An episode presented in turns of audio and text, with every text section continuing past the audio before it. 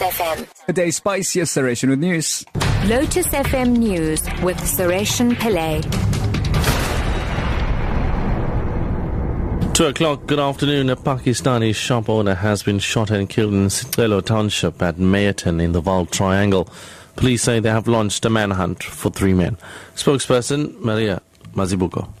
These suspects entered the shop, the shop with firearms to in Sicelo.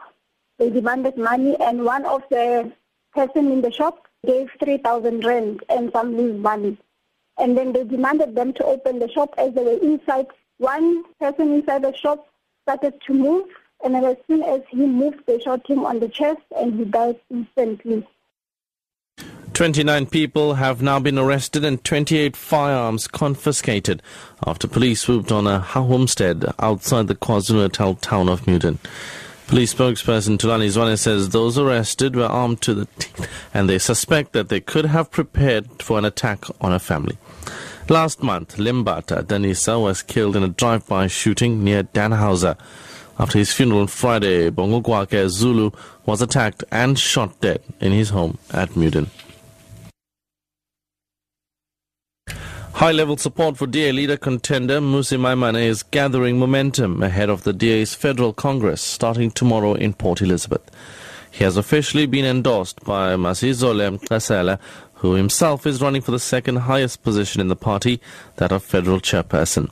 Mnqasela is a seasoned Western Cape politician who infamously clashed in 2011 with former parliamentary leader Lindiwe Mazibuko, who he said was not black enough to represent the party in the legislature.